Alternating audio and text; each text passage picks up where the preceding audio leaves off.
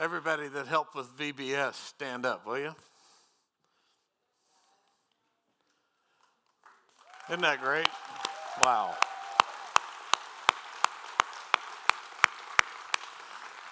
Good morning, everybody.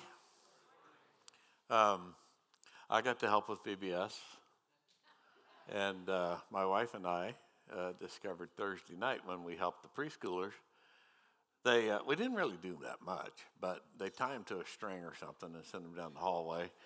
And uh, we kind of walked with them down there and went to different rooms and outside. And what we discovered is that we're old. wow. Uh, I just want to say uh, we have a great children's ministry here. We really do. And all of those people that stood and many more beyond that, uh, there were some in first service. Uh, this is a great place to bring kids, and uh, you should be proud of that and happy and invite families and friends and neighbors that have kids. This is a great place to bring them. Uh, we really had a fun time. Yeah. Did, uh, did you all notice uh, little Carrie on the stage in there? Little, well, that's what I usually do. I usually am in the nursery. Uh, but they drug me out of there, and I mean drug me, uh, because I would much prefer to be in there than with, not that I don't like you guys, I mean, you're okay, but uh, that's my thing right now. I, I feel, and, and isn't that kind of the way it should be? These kids, all these kids we saw, children we saw, uh, they're, that's your next pastors and teachers and and administrators and nurses and doctors and wow don't we want them to be loved and know the love of jesus and all of what goes with that? I mean i when i'm in the nursery i feel like i'm closer to jesus than about anywhere else. Uh, just holding babies. And by the way i'm the best at putting babies to sleep. So uh, i don't know if they just you know, I smell bad and knocks them out. I don't, I don't know if that, but you got a crying baby, I'm your guy. Bring him to me and I'll have him sleep for you. Um, so it's great to be here. Uh, for the you that don't know who I am, I'm David Coffey, and uh, I've been around here for a little while, but really have been around here in the last year or so since I retired uh, from overseeing some churches here in our district. And I so Ryan asked me if I would share this morning. By the way, uh, just so you guys are reminded, not only we have VBS all last week, there's a bunch of kids going to camp this, right after this service, as I recall, headed off to camp. Um, I didn't think to do this in first service, but we really should pray for them, shouldn't we? Uh, are, are, any of you kids in here? Are the kids in here, or are they down in the hallway? They're down the hallway, pretty much. Could we just take a minute and, and let's just pray. I mean, some of the people, the leaders who worked all last week here in the VBS are also headed off to camp with those kids uh, this this week, and I just I think we should pray for them. Uh, beyond that, uh, we have a whole team down in Colombia. Uh, they've been there since uh, Friday. They took off on Friday, and uh, well, so we should pray. VBS camp in Colombia.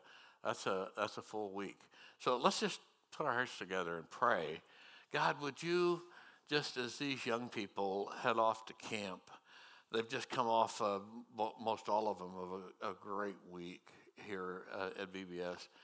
But I do pray for them in this uh, time when it's very focused on who they are, their age group, and in a, in a very a good environment where they can just be very open to you I, pr- I pray that you would meet them there in a special way as they come home from camp this next week. I pray that it they'll come full, full of the love of God in their hearts and in their lives. And and so just meet them. And for the, the those that are going with them, the counselors and, and drivers that are ri- driving them and all of that, Lord, be with them as well, especially those that worked all last week and are taking off today uh, with our kids. Thank you. And Lord, just uh, keep them all safe, protect them as they travel as well as they're, while they're at camp as well. And then, Lord, we pray certainly for our Colombia uh, team. They're probably in a service right now. Uh, down in uh, Cienega de Altro. Uh, wonderful place, Lord. Meet them there. And this week as they're doing ministry, uh, be with them, protect them, keep them all safe and healthy in Jesus' name. Hallelujah. Amen. Well, it's great to be with you. Uh, turn your Bibles to uh, Mark chapter 8. and let me ask you a question. Have you ever said something to someone and it came out wrong? Or they totally misunderstood what you said? Anybody ever done that? Probably virtually all of us have done that at some point. Let me, let me tell you something that happened to me years and years and years ago. Uh, when I first got out of Bible college, my wife and I were uh, in Grants Pass, Oregon, as youth pastors. And uh, to just start this off, let me just say, I, hate, I mean, I've just graduated from Bible college. Uh, my wife has written both sermons to get me through Bible college. And uh, I'm a nervous wreck getting in front of people. I absolutely hate it. I, I, and so when I got there, youth pastoring was kind of okay because I didn't have to do much preaching or any of that stuff. So, uh, but I did have an assignment that because the pastor, Harvey, he wouldn't let you get away with it. You, you just always, always pushing you out there. So he'd made me do announcements. And on this particular Sunday, there was a crowd similar to this, maybe a little larger, I don't know. But um, my assignment was to receive the offering, make announcements, and at the end of the announcements, I was supposed to congratulate Brother and Sister Carver on their anniversary. I don't know Brother and Sister Carver's name. I don't think I ever knew their first names because everybody, when I grew up back in those days, this is 1970, was brother and sister, whatever their last name was, right? So I'm supposed to congratulate them. I couldn't tell you what anniversary it was. It was only I was supposed to congratulate them. So I'm all done with the announcements, taking the offering, and I'm, I'm saying, and we want to congratulate uh, brother and sister Carver today on whatever the anniversary was, and I'm looking for them and I can't see them anywhere. I'm looking all over and I can't find them. I, I don't see. And finally, some people are pointing, and they're back there, right on those back two chairs, right where those people are there in the back pew, right there, and they're kind of hidden a little bit. And I, oh, oh, oh, there you are. I see you. Oh, Sister Carver, you. I didn't recognize you. You got your hair done. And everybody started laughing. They thought that was funny because they thought I was saying, well, you look okay today, but you don't normally look okay because you got your hair done. I didn't mean it that way, but it kind of came out that way. Let me give you another illustration.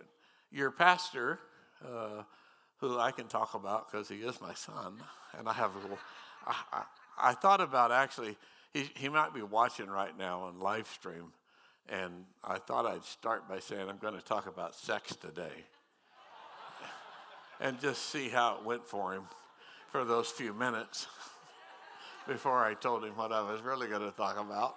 But I won't do that. But let me tell you a story about him because he'll often reference his mom or me or his kids. And that's what pastors do, they embarrass their family. so he's probably, and my wife should be telling the story because it involves her, but I think he was probably four or something like that. And my wife had started a tradition at Christmas that every Christmas she would give our two children, Amber and Ryan, a, a decoration, a Christmas decoration. It was kind of special for them. And uh, the kids always, uh, you know, when they're that age, when Christmas is coming, they start seeing the gifts around the tree and they want to open gifts, don't they? Uh, they want to open them right now. They're in there rattling them and trying to hear, hear and figure out what they are and stuff. And and uh, they forget. But uh, what she would tell them is, we can open one gift on Christmas Eve. One gift on Christmas Eve. The rest of them get opened on Christmas morning. And uh, of course, they would forget what would it would be every year. Uh, because they were young and they just were excited about having a gift. And she always they were what the dec, what the uh, gift was always was a, a decoration of some sort for them to to remember Christmas by that year and for them to have. And so she would wrap them all up really nice. And so they'd see this box that she'd give them on Christmas Eve, and uh, they opened it up. And uh, Ryan opened his up, and uh, they were just, he was like disappointed because it's a gift and they expect a toy or whatever. And he'd forgotten what happened last year, but now he's old enough to be disappointed with what he sees in this. And his mom says, "Well, honey, it, this is this is a decoration for you to take with you for your for your tr- Christmas tree when you leave home." And that sort of ended it, and it was like, okay. And so I go put him in bed, and I get Amber down, and I go into Ryan's room, and he's laying in his bed, and I go over to lay down beside him and pray with him like I would always do. And I could tell. You can tell when your kids aren't quite right, right? They're like he was just on the edge. And uh, I said, I said, well, son, what, what's, what's wrong? I could tell he was almost in tears. And, and I said, what's, what's wrong? And he just burst out crying, I don't want to leave home.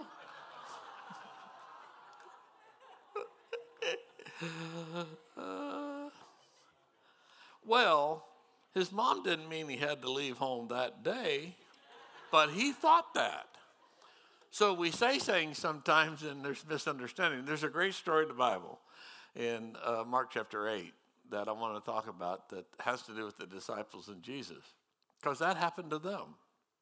In Mark chapter 8, and uh, I'm reading from uh, New King James Version, in case yours is a little different, if I can actually find it. There it is. I'm going to start reading in verse 13, and I, I want to just talk about this for a few minutes this morning. I want to talk about what it means to miss a miracle that God might want to do in your life. It certainly was true in their lives. To just set this up briefly, let me just remind you that in the context of where we're starting to read in verse 13, several things have happened. This is a great uh, passages of Scripture. This is all kinds of miracles and different things happening. And two of the things that have happened just immediately before when we start reading here is that Jesus had fed the 5,000. Everybody remember that story? Jesus feeds the 5,000. He has, uh, what, uh, five loaves and two fishes. Is that right? Yeah. And there was a whole bunch left over. How much was left over? 12, 12 baskets full left over. So that happened. And then he fed 4,000. Uh, they had seven loaves that time and a few fishes, it says, doesn't say how many, but a few. And he fed 4,000. And they had how many left over? Anybody remember that? Seven. They had seven left over. So that's just happened, right? And now they're getting in the boat and they're headed uh, over to the other side of the Sea of Galilee. And this is what it says in verse 13. And he left them and getting into the boat again, departed to the other side. I should put a comma there for a second and also say this. Jesus had just, when he got in the boat, immediately before he got in the boat, he's dealing with Pharisees. Uh, the Pharisees had seen the miracles, the feeding of the 4,000 and the 5,000. They'd seen all of that, and that got them pretty excited. And they started hammering and pestering Jesus for more signs more miracles, more things. And that bothered him a lot. He wasn't really wanting to do that. He didn't, because the Pharisees had ulterior motives in the middle of it all, and it would have been a never ending kind of thing uh, for them to continue to want that. And so he gets in the boat and they departed for the other side. In verse 14, it said, And now the disciples had forgotten to take bread, and they did not have more than one loaf with them, uh, with them in the boat. And then he charged them, saying, Take heed, beware of the leaven of the Pharisees and the leaven of Herod. Put a comma there for a second. Well, let me, let me read the next verse because they assumed in verse 16, they assumed or reasoned among themselves, saying, He's saying these things to us basically because we have no bread. So Jesus makes a statement about the Pharisees and uh, the leaven of the Pharisees and the leaven of Herod. And they totally think he's talking about the fact that they forgot to bring lunch before they got in the boat. Do you understand that? The leaven of the Pharisees, and I, I didn't say this in the first order. I should have probably said this. I'm not really ragging on these disciples because I'm, I don't know if you ever do this or not, but when I think about those guys and what they're doing and all of what they're going through and the kinds of things they get themselves into and all that, I see me. They're just guys like us, right? And so they think the same. I, I would have probably been yelling at somebody about, I thought you were in charge of lunch. Now we're going to go hungry. What's the deal?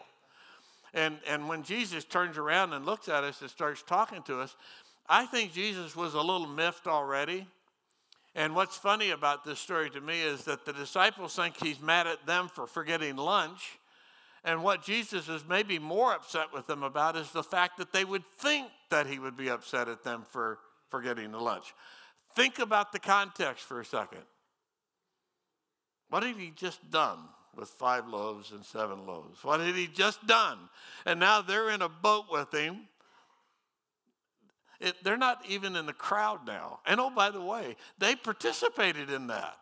They saw it all. They were helping to do stuff, you know, and serving and collecting and all the stuff that went with it.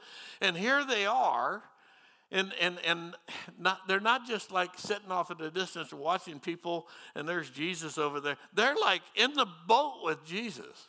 We've actually seen a boat in, in Israel uh, at a ship, at a, uh, what's it called? Those, what are they? Kibbutz, kibbutz, that's right. Uh, and they, they found a boat dated to Jesus' day. We don't know if it was the boat Jesus was in, but they're, they're not like massive boats. This isn't like uh, a, big ferry or even a big, I mean, they're, they're probably maybe, I don't know if they're 20 feet long even, and not really wide. And so they're that close to Jesus himself, and they've got it all wrong. They're worried about the fact that he's going to be upset with them because they forgot to bring bread. And Jesus is like, don't you guys start thinking this way. Basically, is kind of what he's saying. Don't start thinking this way. That's what Pharisees, the, the, the Pharisees would think that way. Herod, but, but don't you guys think that way? So I want to look at this and I, I just want to get three things. Am I doing something to make this thing rattle or whatever? Is it my glasses? I'd take them off, but that would be for a really interesting sermon. I've been making all kinds of stuff up because I couldn't see anything. I'm going to give you a three, just three little simple, quick points, and I'm going to draw some uh, things for us out of that because I think what's really important for us in these sort of settings is to see, well, what's Jesus saying to us about this? So the first thing I want to say is this: that Jesus wanted them to see that who they had in their heart was more important than what was in their boat. They were focused on what was in the boat, or maybe better said, what wasn't in the boat, instead of on the fact that Jesus Christ himself was in the boat with them. They've seen Jesus do the miracles, they've experienced it, they've watched it. And I think this is important for us because we live in a um, what's the right term? A fairly, and I'm going to use the word materialistic because I can't think of another word to use, but a, a consumer kind of uh, uh, uh, world, uh, you know, environment that we live in. You know what I'm saying? That that uh, it's very easy, even for the church, and it's. And if I could just go out on a little bit of a limb and just say it's even in a lot of ways, to me at least, in my observance of the body of Christ, and I don't mean this church, I mean the body of Christ, it's invaded the body of Christ quite a bit. We live in a society that's all about more. And I believe God always has more for us, but we define more sometimes with I want a nicer car, I want a bigger house, I wish I had uh, a better job. I wish I had more money. Uh, when I, oversaw some churches and, and was dealing with pastors often, it was, I wish I had a bigger church. I, I, I, I know all of that stuff because I feel those things too. So we live in a very consumerized society and, and uh, kind of that, in, that kind of environment. And it's very, I, feel like, very easy for us, though we are followers of Christ, to forget that we have the provider of everything that we need living in us. They're in the boat with him. You've had a personal experience. Hopefully, we had, by the way, two people this morning in the first service who made a decision to follow Jesus. That's a good thing, yeah. But, but if you're here and you've made that decision, you, you have the, the miracle worker. And, and somebody could think, you know, everything I'm talking about uh, maybe in the next few minutes is about money. I'm not just talking about money, okay? We, that's the first thing our head goes toward because we live in that kind of a world. But I'm going to tell you, if uh, I don't know if Ryan or Jeremy or any of them are preaching down in uh, Colombia right now, but they're not talking about God wants you to all be millionaires. You know what I'm saying? Because that's, that's not the gospel. He wants to provide for us, and He wants to bless them and provide for them, and He wants to bless you and provide for you. He, but, but it's everything. And, and here's, here's the thing is he had just done miracles that they had seen, and now they're, they're like at a, at a loss. And that can happen to us too. He can do all kinds of great things in your life, and He ministers to you and through you, and, and He works in your behalf. He, he answers a prayer for you. Uh, we're part of the prayer team, and we, we pray, and Diane and I, when we're walking, we'll pray for the re- requests and stuff. And God, and we hear praise reports, which is fantastic to hear. But then, uh, but then we, as soon as we get that blessing, well, we're, well, but, but I don't have this, and I don't have that. And I think what God's wanting us to do is to realize that, wow, we have all kinds of opportunities. The disciples are sitting in a boat.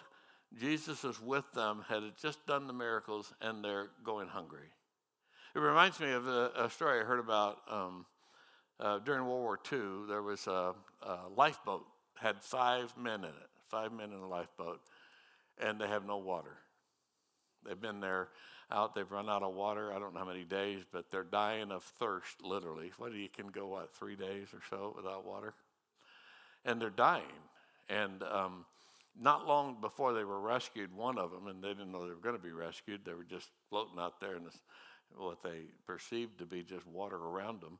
And one of them just decided, I'm going to die anyway. I'm going to drink some water, salt water or not. And he leaned over and he began to drink the water. And what he discovered was that it was fresh water that they had floated to the mouth of the Amazon River. So, isn't that a great picture? They're in the middle of a of water all around them that could be saving their lives right now, but they don't know it because they don't reach out and step out and see what God might have for them. That's the disciples' problem dilemma. It might be some of our problem and dilemma. God may be. In fact, I even talked, thought about talking about this morning what's holding you back from what God wants you to do. Maybe somebody's had God speak to them about, in fact, uh, one of the young ladies came to me after the first service and said, You know, God's been talking to me about a ministry, a particular ministry that I should get involved in. And I've just felt like I can't do that. I'm just afraid. I don't know. And I'm going, You're the very person that can do that. If God's in your boat, if He's on your side. So we're much the same way as the disciples. Uh, they had Jesus, but they felt like they were lacking. The other thing I, would say is number two would be the less that he has to work with, the more he likes to do with it. And uh, I really hesitate to um, talk about me very much, but I'm going to use myself as an illustration for you because uh, I feel like one of those people that are um, less. I don't have great talent. As we were singing, I, if you sit in front of me, well, I apologize. Uh, but I like to sing, uh, but I can't carry a tune in a bucket. And uh, I think I learned to like to sing when my riding to church with my dad, because I always and he, by the way, couldn't carry a tune in the bucket either. Uh, but he loved to sing, and on, he'd listen to the radio. We'd listen to those old gospel quartets on the way to church. And uh, I like to sing, but I, I am not a gifted person. I really am not. Uh, a little of my story. In fact, my wife and I talk about this fairly often, and this is going to sound like a, a, a little gratuitous, but I don't mean it that way. But we just celebrated 51 years yesterday. Oh, thank you. My wife got a standing ovation from Ken. and that's really what all of you should be doing because that's the reason right there. And I really truly mean that. I just told you she got me through Bible college. I'd have never graduated if it hadn't been for her. I guarantee you. But um, So we often will sit, and I mean often, and uh, I heard her saying something the other day to somebody. I'm just so blessed, and I want to start every day just, just experiencing the blessing, and saying and speaking how blessed I am. But we do say that because that's how we feel. We're not rich. We don't have the biggest house. We don't have the biggest. We never had the biggest church, but we're blessed. We, we, we just see the blessing of God in our life. And, and when I say that, I, am amazed because I grew up in a town of 173 people in, in northwest Missouri. Um, I was the paper boy. They had 173 till I left, then it went down to 172. I don't know if they kept changing the sign or not, but uh, I was the paper boy. Uh, I went to a very small high school. I was a country farm kid that grew up working on farms and, and stuff and about killed myself and a few other people a few times with equipment that I shouldn't have been handling. Uh, I just, I wasn't a great student. I didn't like school necessarily. I was a fearful kid. Used to cry when I went in the first grade. I was only, you could give me a little break because I was only five. I started school when I was five. Okay, first grade when I was five. Everybody got that? That's why I was crying and my sister would have to walk me home, and uh, it, it, because I was fearful in this little small town that we lived in, and I don't know what that was all about, except for that my mother was diagnosed then with uh, leukemia when I was in the fifth grade, and uh, was sick, very sick, for the three years before she died when I was in the eighth grade, and then. Um, I, I talk about this in ways that make it sound like God might kill people to get people where He wants them, and I don't believe that, so don't even think that. But my stepmother came into my life, and I never had any plans to go to Bible college, ever. It was the last thing in the world that I ever wanted to do. But my stepmother had a connection to Foursquare pastors, and my sister and I went to camp. Some of these kids are going to go to camp. Your youth are going to go to camp in a couple of weeks. And at camp, we met and made relationships. And my sister decided to go out to Los Angeles to Bible college with a friend. And because she did, here's what I wanted to do. I was, uh, the only thing I was confident in was sports. And that's because I went to a school with 84 kids and you could be the star there. I was pretty good in baseball, actually. But uh, I was confident in sports. Everything else, I was not confident in at all. So I decided I wanted to play in the major leagues, uh, but figured out after we played Truman High School in Kansas City in the district playoffs, who had 2,000 students, and they shut us out, I wasn't going to go to the major leagues. So I wanted to be an umpire because I like telling people what to do. And I thought, hmm, that'll work. So I was going to, my dad would have never let me go. I was 17 years old. He would have never let me go to Los Angeles except if I went to Bible college. So off I went in my 1960 push button Valiant. If anybody knows what car that is, I'm sorry. And off I went, never intending to do anything other than just go for a year and then go to umpire school. But God had another plan. All I did was say yes to something that God was directing in my life anyway. And now we've been in ministry for a lot of years. And we've seen God bless. We've seen God bless our family, our life. And I'm saying all of that to say, don't ever say God can't do it with me. Don't ever say that all I got's a hot dog bun. Because if there's a hot dog bun kind of person in this world, that'd be me. And I'm, I'm serious about that. I, am not saying that to be all humble and all that at all.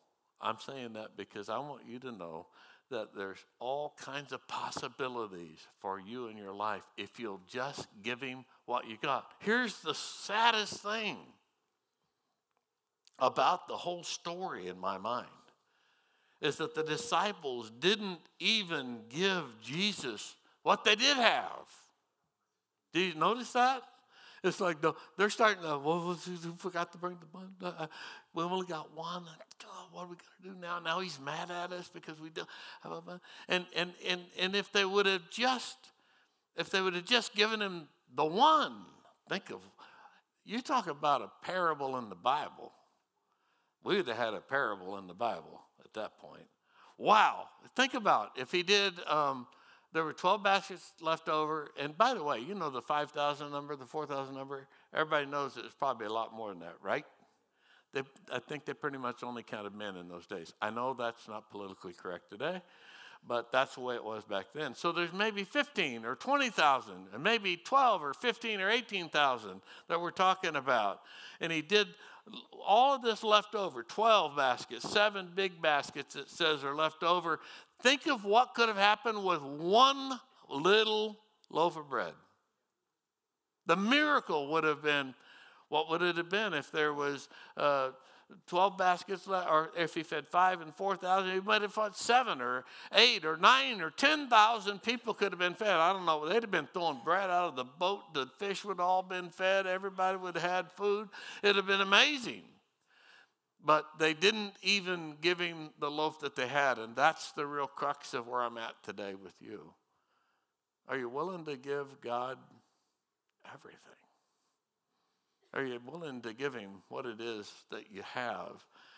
I um, mentioned that I oversaw churches in six states for nine years, and um, one of my responsibilities was to help churches make sure that they were, uh, you know, doing things right and appoint pastors and ordain pastors and do, that sort of stuff. But every every Foursquare church, and this um, you probably know this if you're a member especially, but every Foursquare church has a report, little simple report they do, one page report every month. They send it in and shows their attendance and that kind of stuff and offerings, whether they take an offering and how they, where'd it go, you know, very broad categories. It's not very detailed, but it's just a way to keep accountable. Are they paying their bills? And sometimes I would get calls from creditors or something of a church that didn't pay bills or wasn't paying their bills, or a council member, or whoever it might be, of, well, these guys aren't taking care of stuff, or uh, the finances. Uh, we, we gave money and we didn't get a tax receipt, you know, at the end of the year. And, and uh, it was, one of the interesting things to me was this, was that a lot of times a small church pastor would say things like, well, we're small, so we just don't do that kind of stuff. We just you know, we're small. We just, you know, we have a, a guy that comes in, you know, once a month and kind of takes care of the books and pays the bills, and we just trust that he does it. We don't give tax receipts unless, you know, if somebody asks for it, then we'll try to put one together for him and stuff. And I and I always ask him this question because I, I can promise you that every one of those pastors were praying for more. More people, a bigger building, uh, more finances, more money, more opportunities to minister. My question to them is why, why would God give you more unless you take care of what He's given you? Unless you provide, because I've always felt that way. It doesn't matter if you got $10 or $100, you should handle that the same way in God's economy of things. And the same with gifts, people, things that you have a home, a car, whatever it might be. And that's my question to you. You want more from God. Everybody here want more from God? Well, three of us do. That's great. We're done. Some of you don't. I mean, we all want more from God, right? We want Him to bless us. I see prayer requests all the time about, you know, uh, praying for a better job. We pray for that. But listen, if He gives you a better job, do with it what He gives you then and give it to Him. And I'm, I'm not talking about just giving all your money to God. I'm talking about being faithful to be what He asks you to be and to do with Him and for Him. Amen? We need to do that. We need to be willing to do that. Uh, I, I, just, I just think it's such a, a great illustration in Matthew chapter 25 when it talks about the parable of the talents. Does anybody remember that story? And uh, there was these four, three guys, and Jesus gave one of them, how many? Five. Start with the big one. Start with five. So he gave one five. He gave the other one two. He gave the other one one. And what did he say with them to do? Go now and see how you invest them. And the one with five did what? Doubled it. He's got five, he's got nice. He's got ten. The one with two did doubled it. He's got four. The guy with one, he buried it. Don't don't don't be don't be the guy that buries it. Don't be the woman that buries it. Uh, God's asked you to do some things for Him. You, you have potential to do things for Him that you don't even know about, but if you're willing to say in your heart, God, what do you want from me? He'll bless that. Because when those three guys got back, what happened?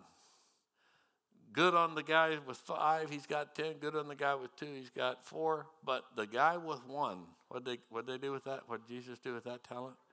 He gave it to the guy with five. He wants you to invest what it is that he's given you now, and you have blessings that he can use uh, for you. Third thing, and I'm going to finish with this. Nothing can happen Nothing could happen with the disciples. Nothing can happen with you unless and then you're willing to give everything. Why didn't they give what they had? Why didn't they give what they had? And I, am not, again, I'm not ragging on the disciples because I might have been the same way. Let me ask you that question. Why don't, in fact, if they were going to rename this story in the Bible, it could be the hungry boat ride. Right? The hungry boat ride. They all went out there and then everything to eat, and there they are. Or the miracle that never happened because they didn't give what they had. That's what God wants to do with you. If you give what you have, the miracles will happen in your life. I want us just to pray together this morning. Can we just do that for a moment? Would you, would you just just bow your heart, your head if you want to, but your heart before the Lord. And I want us to pray.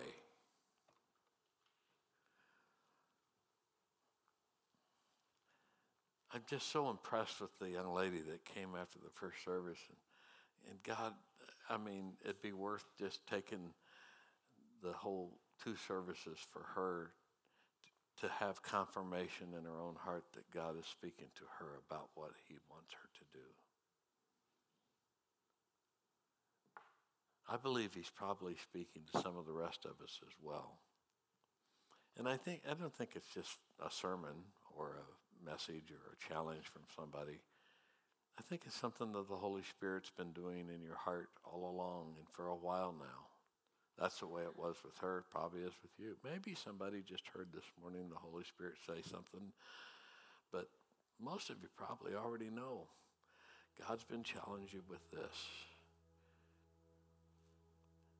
Maybe it's uh, the neighbor you haven't met, though you've lived there for three years. Maybe it's to step out and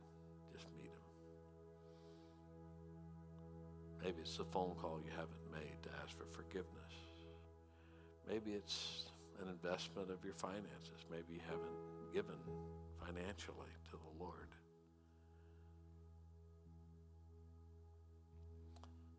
Lord, would you just speak to our hearts today as only you can do, in ways that only you can.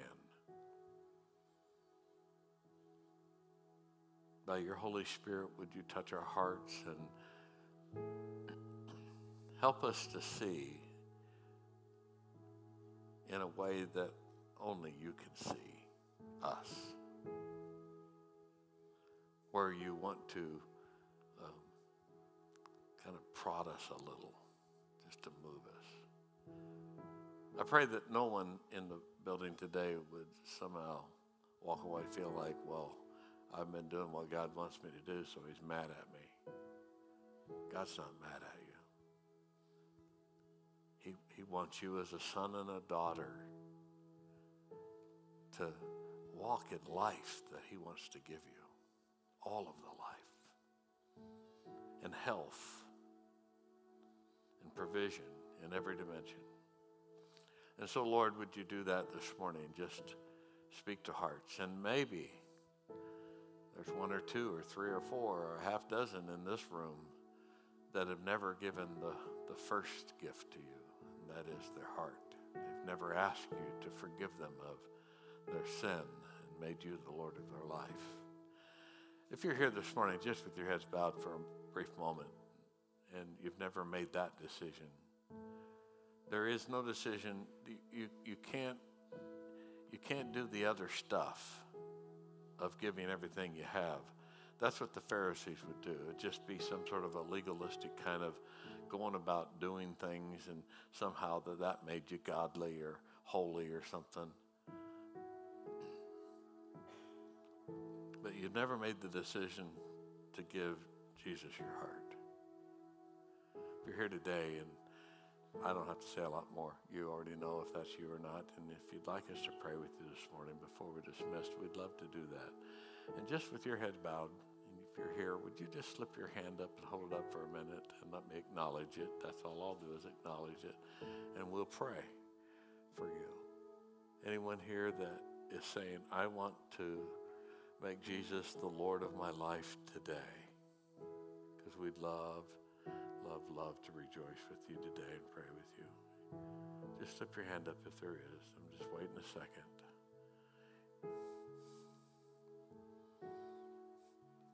Well, you might be here today and you know God's been talking to you about something, but you haven't been willing to hand it off to Him. You'd like to see a miracle, but you got to give Him what you got, whatever that is for you you define it. If you're here today, could we pray for you before we leave? Just slip your hand up and say, I know God's talking to me. I see some hands. Okay. Okay. Okay.